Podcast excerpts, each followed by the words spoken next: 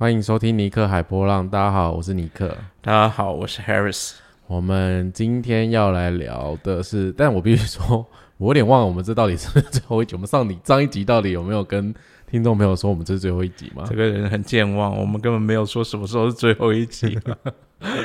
但是我们我一直以为上一集就是最后一集，可是他说没有没有，然后也不知道什么时候才有这最后一集。呃，今天还不是最后一集，怎么感觉有点妙啊？但是我们一直跟听众说预告说我们会转到 YouTube 去啊。嗯哼，对，但是我们就是还有人还在积极的，嗯，我在赶拖延着，讲拖延吗？对我在赶工，顺便拖延。我觉得我是两者兼具的在做这件事情。嗯。对，所以呢，今天要聊什么？我们今天要聊就是你，哎，是这礼拜上礼拜，你忽然间叫我说，哎，在看电影，然后看了一部很老的片。上礼拜吧，没有，我们之前不是有一集就提到说，就以前看过很多很有意思的电影啊，可是我觉得现在的电影好像都变得，哎，我们是上礼拜提的吗？不是，先上上了。我们真的聊完自己都忘 了哪一集在聊什么。就啊，对啊，就就是呃，觉得其实以前看过很多电影，都就是呃，有些电影其实它还蛮单纯，还蛮简单的，嗯，就是它剧情也不会特别复杂，但是它给你很多的记忆点，让你会让这这部电影非常印象深刻。然后呃，我那时候不知道为什么，就是聊完那一集之后呢，我突然某一天就突然想到的。呃，以前看过的一部片，这真的是很久以前了。因为这部片，我后来查一下，这部片是一九八三年的电影。哎，我还没出生哎，这样讲 惹怒你？不会啊，这有什么好惹怒的？然后呢，呃，我我最早看过这部片，应该是在国中吧？对，国中的时候，那时候那时候还是录影带。哇，所以我我们听众群应该算跟我们差不多年纪吧，所以我自己觉得啦，可能还是有人没有看过什么叫录影带，自己 Google 啊，打录影带 Google 看一下超跑的跑车长什么样子。对啊，所以呃，就突然想到这部片，然后其实我也有买这部片，就是呃，不是实体的，就是我后来的买的电影，其实都是在大部分都在 iTunes 上面的。就是数位版的电影，我差点就要问你说，所以你把录影带放在哪里？录影带不是啊，因为你那时候是用租的，好不好？因为你说你有买那部电影，我不可能国中的时候就买这部电影的录影带。哎，以前买录影带也很贵，超贵，好不好？对，好，你对啊。现在现在的数位版电影有时候都很便宜啊，就是呃，iTunes 经常有那种。特价九十元，特价一百五，特价一百九，这种有九十元就可以买到买到一部片了。然后有时候九十元它列上去的电影还是那种可能前一阵子还蛮夯的电影，然后过一阵子它就列到九十元，呃，限期限就是限期的九十元啊，你可以花很低的金额就买到这部片，但是是数位版的，就是。然后那时候我就去找完这部片啊。然后 我就觉得应该要给尼克看一下，我就 那天晚上就把他拉来看这部片。我一开始，比如说我看到那部片的开头，我想说天啊，这什么老电影？然后我其实想说，我应该会很觉得很 boring，或者就是很想睡觉吧。但其实越看越有意思。但我必须说，其实看完整部电影啊，我整个就没记得那个片名是什么。因为我从来没有告诉他片名，然后它上面也没有显示片名，对对，呃呃，它上是上面没有显示中文片名了，对。然后这部片叫《Trading Places》，然后它的中文叫“你整我，我整你”，怎么听起来有点像是老片的那种？哎，你整我，我整你呀，可是。很直白啊，其实，然后他的中英文名字其实比较有意思，他的英文名字比较像有点像双关语这样子，但是中文就真的很直白，你整我，我整你。他电影里面，嗯，基本上的故事就是，嗯，你整我，我整你，对啊，对，你要跟大家讲一下这个故事吗？需要吗？不需要吗？我们要聊电影，不需要稍微做个大纲介绍一下之类的吧？嗯，这个。这部片我要怎么讲呢？他是说男主角是一个算是一个高材生嘛，就是知名大学毕业啊，然后在那种金融金融业界呃工作，他是当那种呃期货的中盘商的操操盘的人员嘛。然后呃，他是在一个一家大公司里面，然后这个大公司是一个一对兄弟开的，嗯，就是他这对兄弟也是那种超有钱，只是那兄弟就是还就有上年纪了，就是六七七八十岁，六七十岁，超六七十岁，六七十岁左右的兄弟，嗯 对啊，然后，然后呃，然后前面他们就就这对兄弟就会觉得，哎，这个年轻人就是他，男主角就就就是觉得男主角这个年轻人他很上进啊，而且呃，他对市场很敏锐，就是他们可以他可以很精准的预预测到市场的走势这样子，嗯。然后觉得然后帮他们的公司赚很多钱，然后他们会觉得，呃呃，其中有一个就是那个兄弟，其中有一个人就是很喜欢那种呃科学方面的东西啊，嗯，他一直喜欢做实验啊，他，一直他觉得他哪一天一定要得一座诺贝尔奖之类的，嗯，然后。哎，诺贝尔奖算一座的吗，我也不知道。反正我们也不会得啊，谁知道他是不是一座？然后呢，嗯，就他就觉得呃，哦，那他会觉得男主角就是一个好良好的环境下的产物，嗯他才会有这么好的表现。可是另外一个那个兄弟的另外一个人就会觉得不是他，他会觉得这一切都是呃血脉，就是他有呃 就是良好的物种，他会觉得就像种马一样的那种，呃就是骏马一样，就是他一定是有良好的血统，就是所谓的基因遗传，对基因遗传，他会觉得这是纯粹是他的血统的关系。嗯。然后呃，然后呢，他们中间就遇到一个黑人，嗯。黑人是艾迪墨菲演的，艾迪这是艾迪墨菲的，我记得是第二部片，就是他很早期的电影。嗯，然 后呃，这个人不知道艾迪墨菲是谁，我就跟他说，艾迪墨菲就是木须龙啊，还有史瑞克里面那只驴子，就是很吵的那你说。你说不定讲现在这两个名字出来，也有很多人不知道谁，好不好？木须龙不知道是谁，花木兰里面的木须龙，说不定现在小朋友没看过，还有史瑞，克，不知道史瑞克是什么。史瑞克里面有一只很吵的驴子，这两个都是这两个角色都是艾迪墨菲配音的。然后我讲的这两个角色，他就说，木须龙很吵哎、然后 那个驴子也很吵。我说，呃，你看他在里这部电影里面就知道，他就是很吵啊。真的很吵，超吵的。对啊，然后呃，他们就是遇到这个黑人呃艾迪墨菲，然后这个黑人他就是在外面有点像流浪汉啊，到处行骗这样子，到处骗人跟跟人家呃说他参加了越战啊，所以残废了然后跟人家要钱啊，其实他其实是身体好的，呀，就是个骗子嘛。对啊，然后呃，他们就遇到这个，然后刚好那个黑人撞到那个男主角啊，然后男主角以为他要抢劫，然后就一阵混乱之后，就是那个黑人就被抓了，然后这这时候那两个兄弟就看到这个黑人，就会觉得嗯。就是那个有很有科学精神那个人呢，他就觉得，嗯，如果给呃这个黑人一个跟那个男主角一样很好的一个条件，有个地方住啊，有个很好的，就有很好的住所，也很好的工作，这些各各方面的条件，他也可以表现的跟那个男主角一样好。嗯然后另外一个，呃，哥哥就是是哥哥还是弟弟吗？另外一个男那个兄弟，另外一个人就是跟他要跟他打赌嘛，就是说，嗯，然后那个赌注还包括说，那男主角的话，如果他落到这种身无分文啊，就是什么都失去了，连工作什么都丢了，他是不是也会沦落到跟那个黑人像现在一样的处境？嗯然后他们两个就是要做这样的打赌，然后他们就呃，因为那个男主角住的地方，还有他的仆人，还有仆人哦，都是都是这个这对兄弟提供给他们，所以他们就是透过这样的关系去把。然后栽赃男主角什么的，然后去让男主角就被抓起来啊，嗯然后还被踢，呃，被那个他们本来就男主角还跟那个那对兄弟的侄女嘛，应该是侄女吧，就是已经已经忘了。论及婚嫁什么，然后 就是还他们还串通一个什么一个妓女啊，跟他去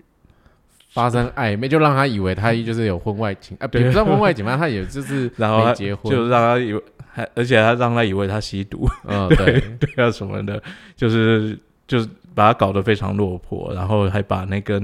黑人就是请到他们家里来，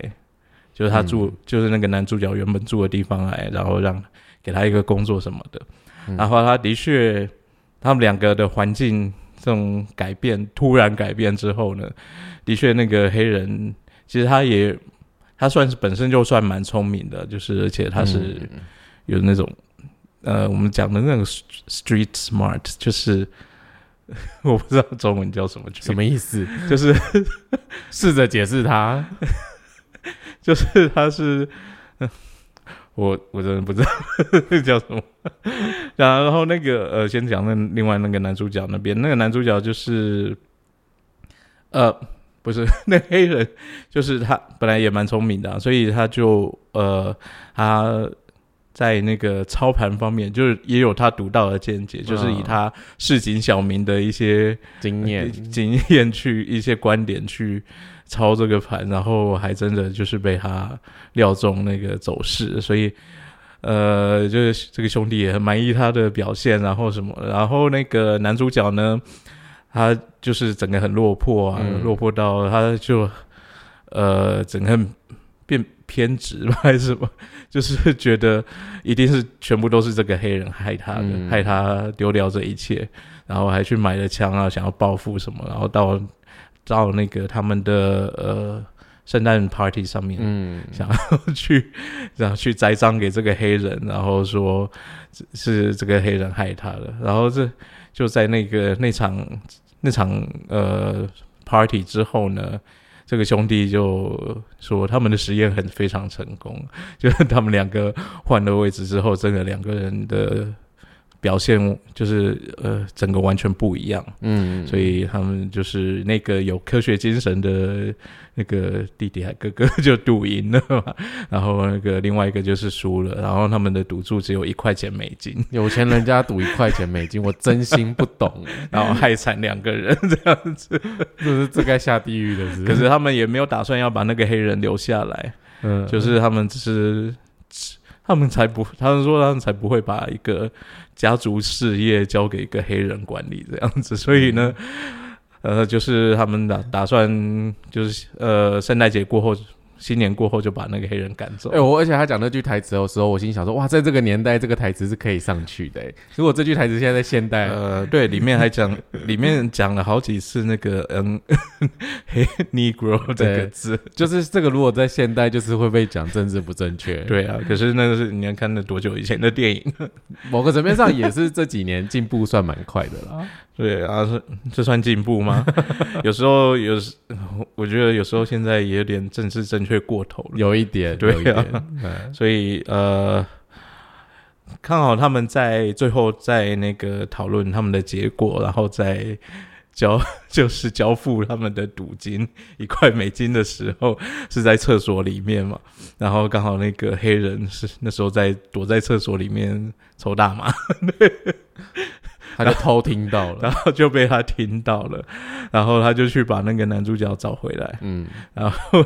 他们两个就联手去想要报复这这这对兄弟嘛，嗯然后他们就是呃，这对他们最后发现就是说，其实你要报复一个有钱人，就是让他们变穷，嗯这是对他们最大的打击。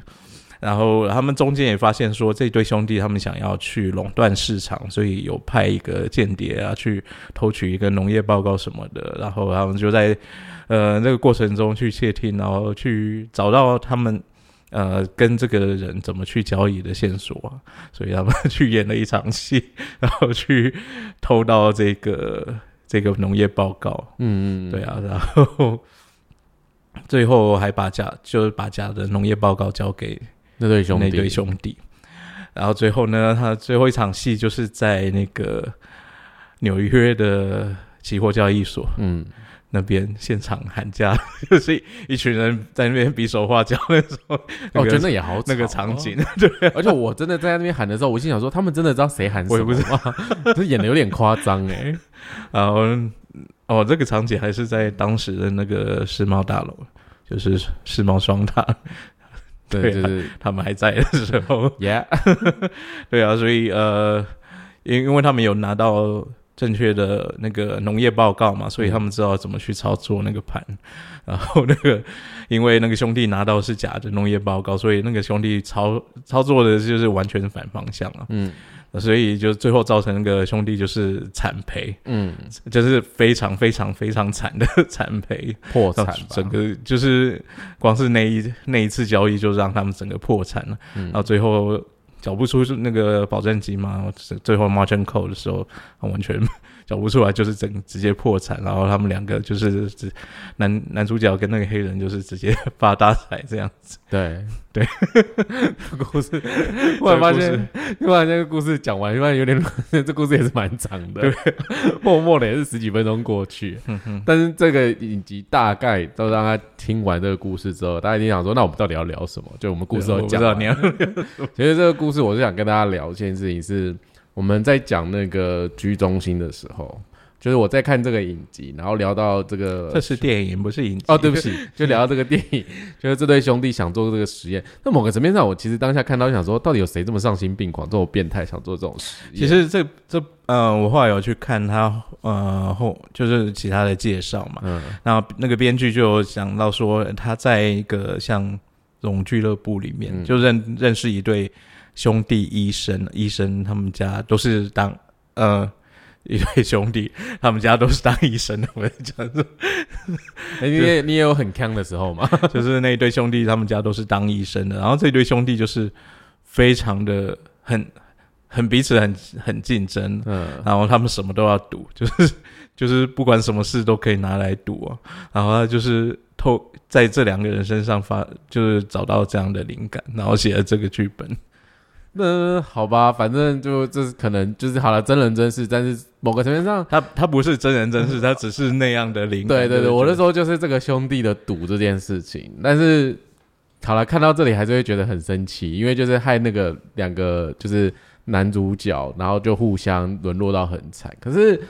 蛮有趣的事情是讲到那个环境这件事情啊，我其实当下就想到居中心，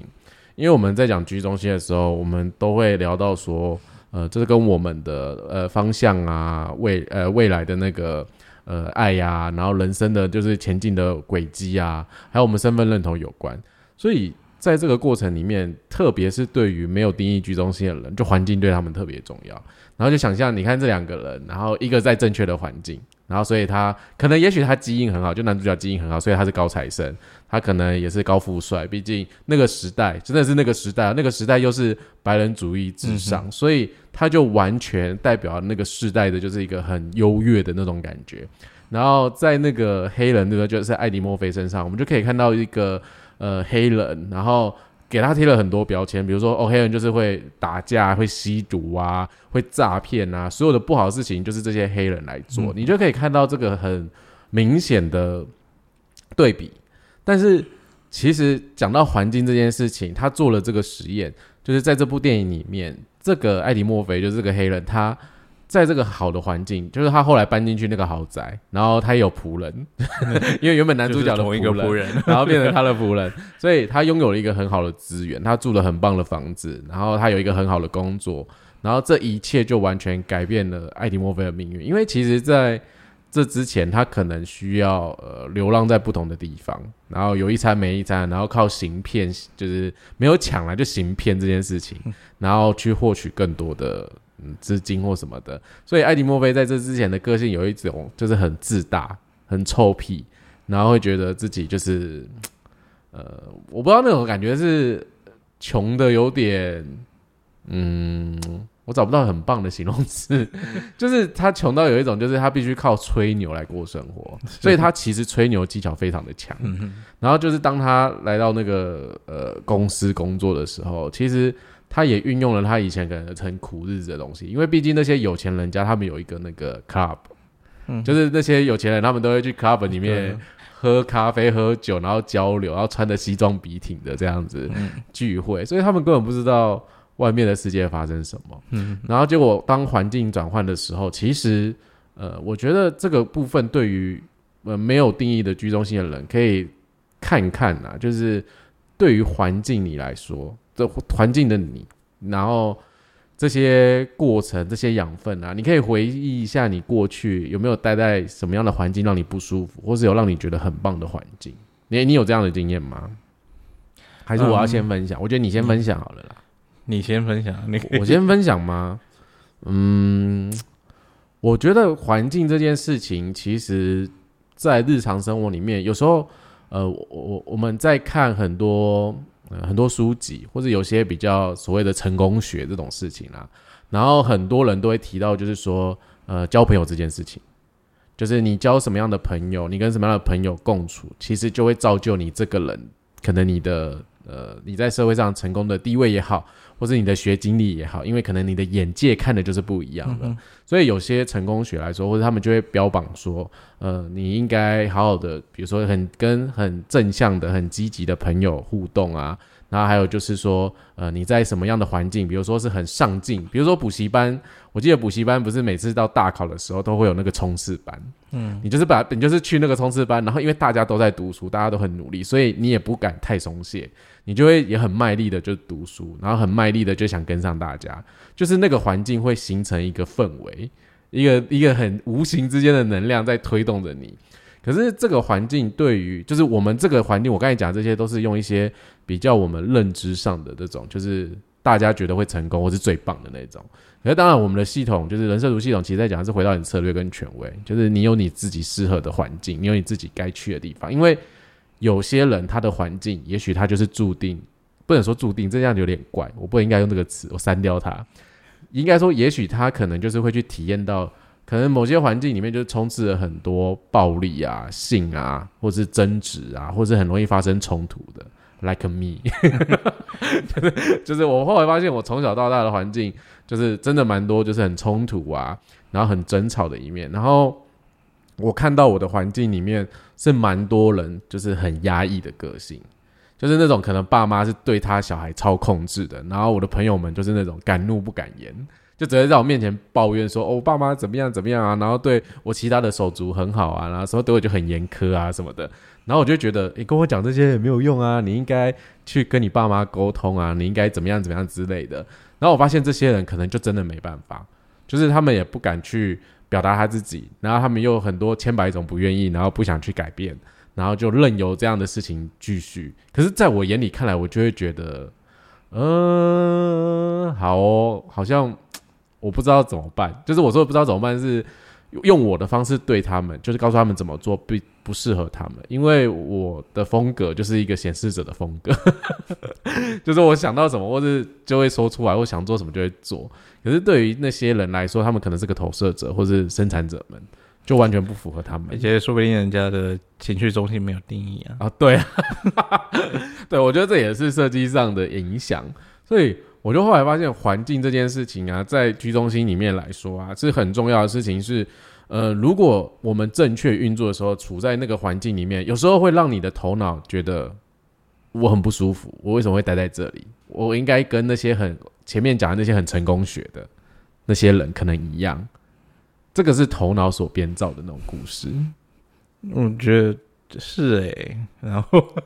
没有那个呃，关于就是。但很你说的那些，可能要跟一些很成功的人、很积极正面的人这样在一起，呃，就是去接近他们。我觉得这样的人很多时候反而让我很受不了。就 是我觉得我不能跟那种太积极、太正向的人在一起，充满正能量不行吗？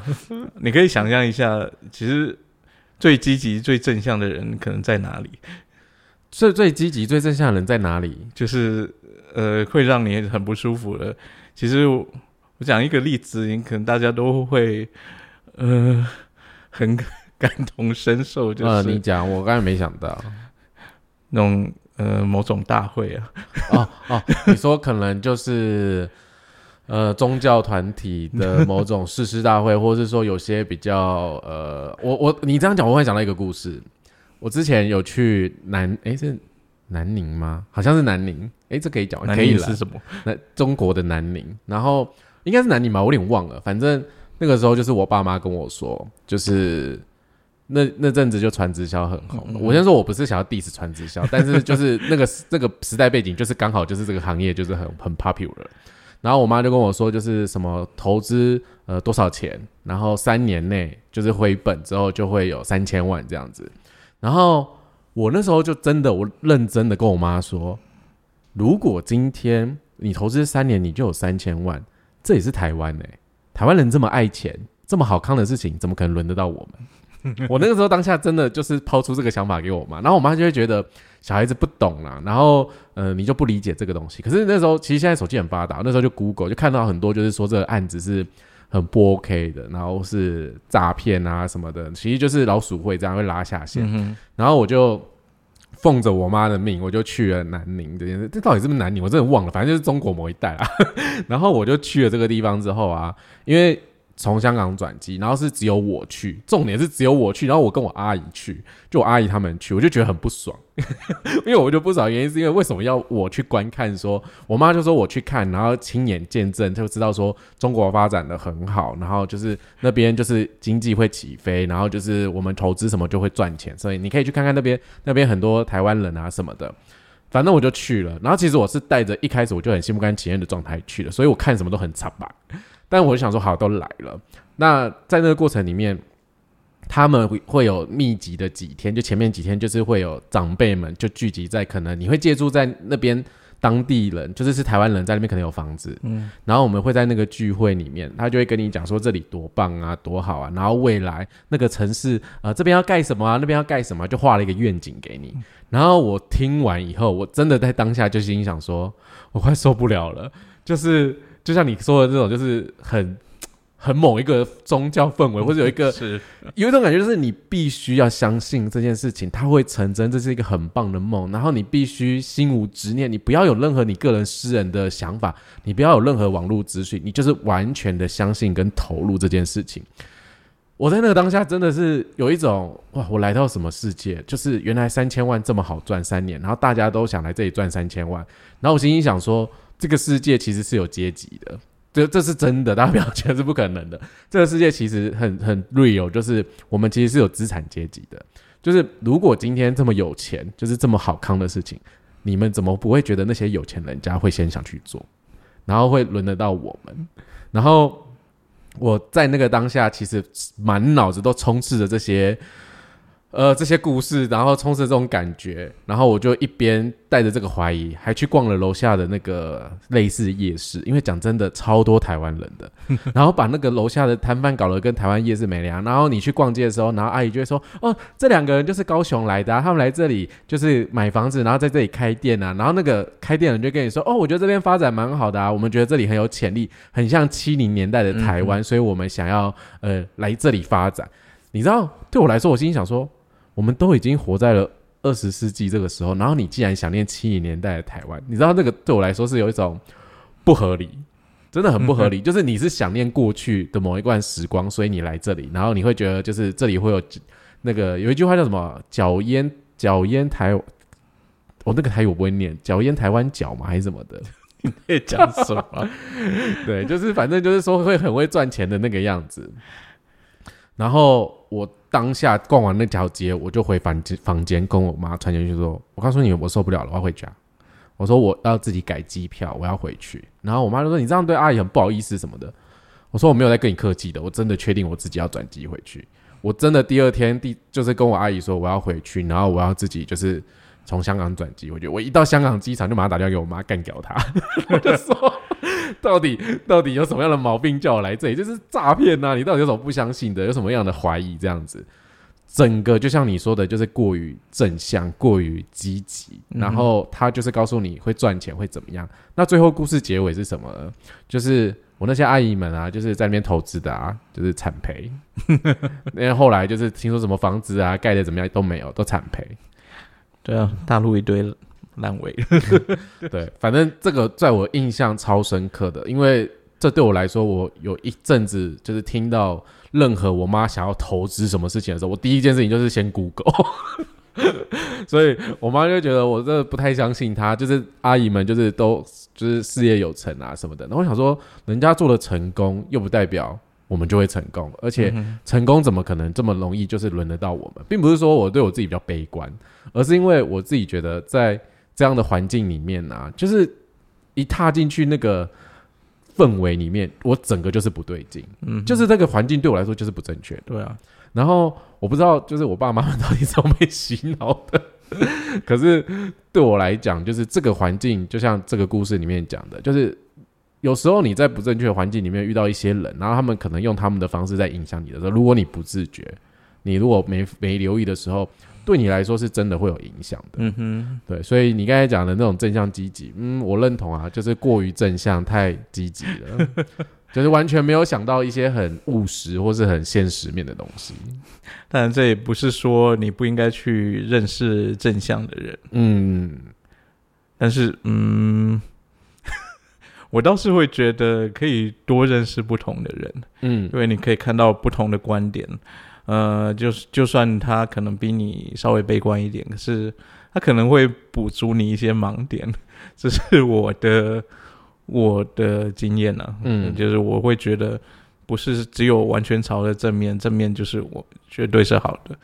嗯，不完全是吧？就是我觉得人生有些事情要平衡，对啊就是你正面跟负面都需要，只是在你经历很低潮、很难过的事情的时候，你是可以低潮的。就你，你不要觉得说，哦，我现在应该要很积极，没有，你就让自己低潮啊，对啊，有时候你是需要让自己去休息一下，去感受一下，去走完那一段情绪嘛。嗯嗯，对啊，并不是说呃，我在我现在在低潮，我一定要马上跳出来。嗯呃，一方面你这个情绪还没走完，你在做任何你要跳出来这个事情，其实它并没有解决你任何问题。嗯，它很多就是那些没有消化完的情绪，其实只是累积着而已啊。我觉得重点是在于这个低潮的情绪里面，主要是你要去帮助你自己沉淀跟沉静。嗯嗯，你要去回过头来看，呃，你可能发生的这件事情，因为很多时候也许是工作，可能有些人是情商，就大部分其实情商比较容易，就是比较伤害人啊，而且比较容易发生。然后或是说朋友之间的事情，可是其实，在沉淀这段过去的时候，其实不是要你完全的沉静，而是你可以从这里面学到一些什么，学到什么教训也好，或者学到什么经验，这个才是你要看的东西。那不是说完全的，就是哦，你很积极，然后什么都不要看，或者说哦，你很整个完全沉浸下去，这整个被拉走，其实这个都不是很健康的。就是像佛教讲的、啊，就是中庸之道，就是你所有的事情就是要刚刚好。所以其实，在日常生活里面也是这样。然后你为什么一直笑啊？没有，我就会觉得，话说回来。嗯，当你在那个情绪里面的时候，你怎么可能会去 看得清楚？我可以在这里面学到什么？你，我觉得在那个状况下，大部分，嗯、你觉得你学到的东西都是脑补来的。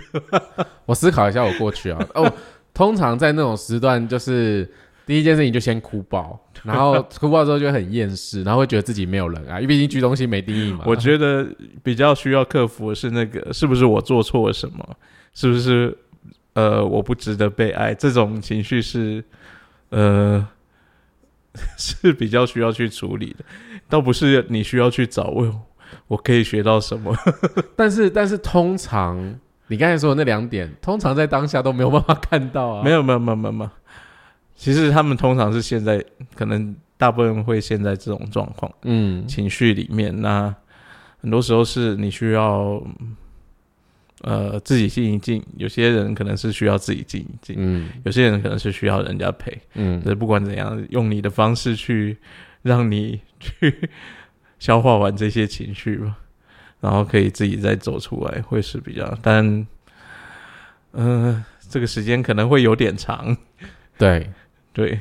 嗯，哎、你以前情商也是自己独自消化吗？什么情商？就是类似就是经验这样子。呃，大部分都是啊。我自己的经验也是，可能会有偶尔会找朋友陪，可是，呃，我对啊，我比较挑啦，对啊，就是我会找的就是呃，真的我我觉得是好朋友。就你认定的，对，我不是随便人都找了。我觉得我自己过去的经验是，就是自己消化，然后那种自己消化过程里，我自己觉得我没朋友啦。嗯，就对，这个只是自己觉得没朋哎、友。不是，是真的。我以前年轻的时候朋友很少，好不好？然后那个时候就是也没有太多可以聊天或交心的朋友，而且某个层面上，那时候几十年前没有学 human design，也不知道什么是 human design 啊，所以那时候审视者没朋友 也蛮合理的吧？还是只有我，就只有我这样，所以我大部分这种低潮的情绪也是自己消化，但那个自己消化过程里面就是。对啊，先先先陷入很黑暗的时刻，真的没办法思考。可是你真的会某一刻，你会忽然的反弹，那个反弹是哦，你忽然就是自己要振作了，或忽然有一天你忽然想通了，嗯哼，对，所以就是反正刚好啦，我反而会觉得可能要跟身边的人说，就是说这种时候你陪着他就好了，你也不用说一定要现在就把他拉出来，哦，因为你需要让他先在里面一阵子，然后他先可溺先溺水一下，对他时间不要让他做太超过的事情，嗯。但是可以让他陷在里面一阵子，嗯，但是他时间到了，这个时间不一定多久，但是时间到了，他就会自己走出来，嗯。自己想要呃想要浮上来吧，对，嗯，对，我就你忽然讲这个例子，就是对我觉得是当事者自己想要，因为这种感觉忽然就像我们真的去海边游泳，快溺死的时候，救生员如果要救你，你一直在那边动来动去，他就会先把你敲晕的感觉是一样的吧？嗯，这不一样啊，不一样那个吗？是那个是身体本能，你就是快，你就是在溺水了，你你不可能会，可是说我现在不要动，哦哦，是哦，所以说想的太天真了，是不是？啊，突然有一种很坑的感觉。对，反正就想到居中心，就想到这些事情。啊，对啊，哎、我也不知道为什么忽然从环境聊到 后面完全不是对啊从环境聊到了诈骗，诈骗，然后聊到了就是关于人生的，就是正向跟负面这个状态。嗯。对啊，但的确，环境，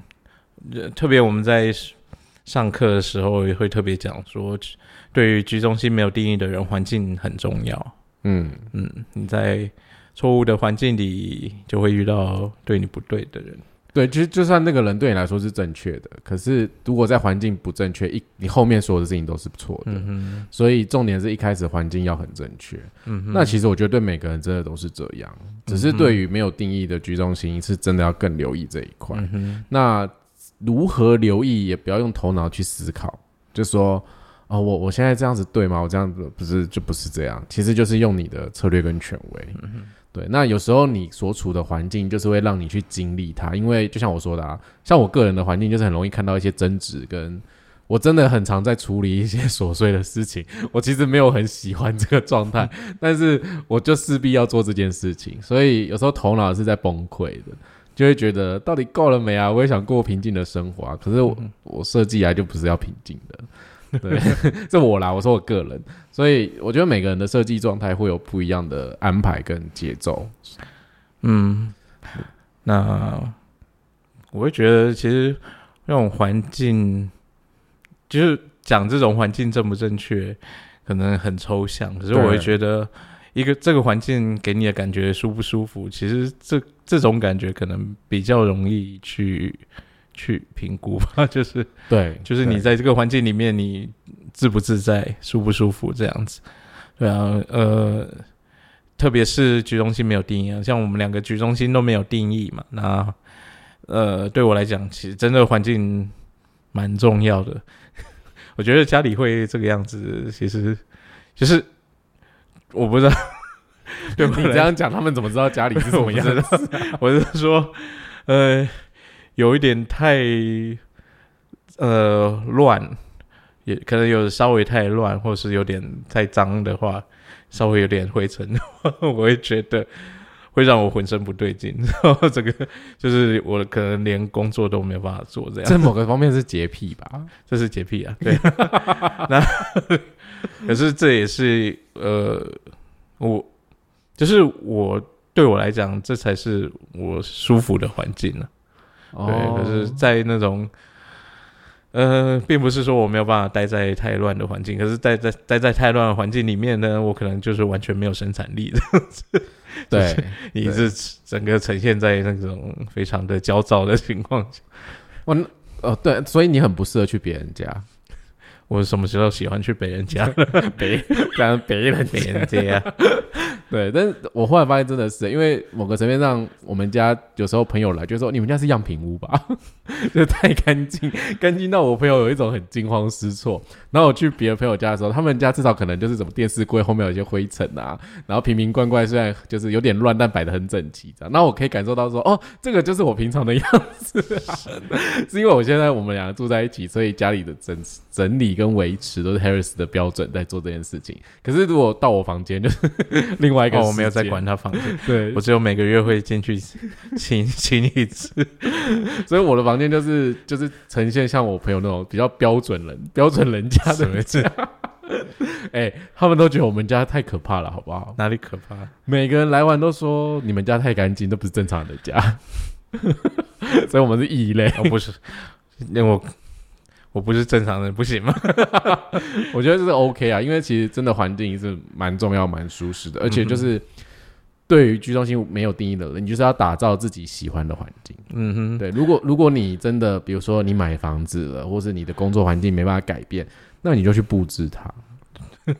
这听起来很很就是讲废话，但是是真的。你就是嗯把它弄得你觉得至至少我在这边会让我开心，或者我愿意待在这里一阵子，就是这是很重要的事情。因为有时候我们真的买了房子，他没办法改变，然后或是你忽然间那个工作座位，然后呃工作座位你老板又不让你换，然后可能你旁边的同事很鸡巴，或者哎怎么怎么谁怎样，然后你都没办法怎么了，你找了很多方法去调整都无效的时候，你只能从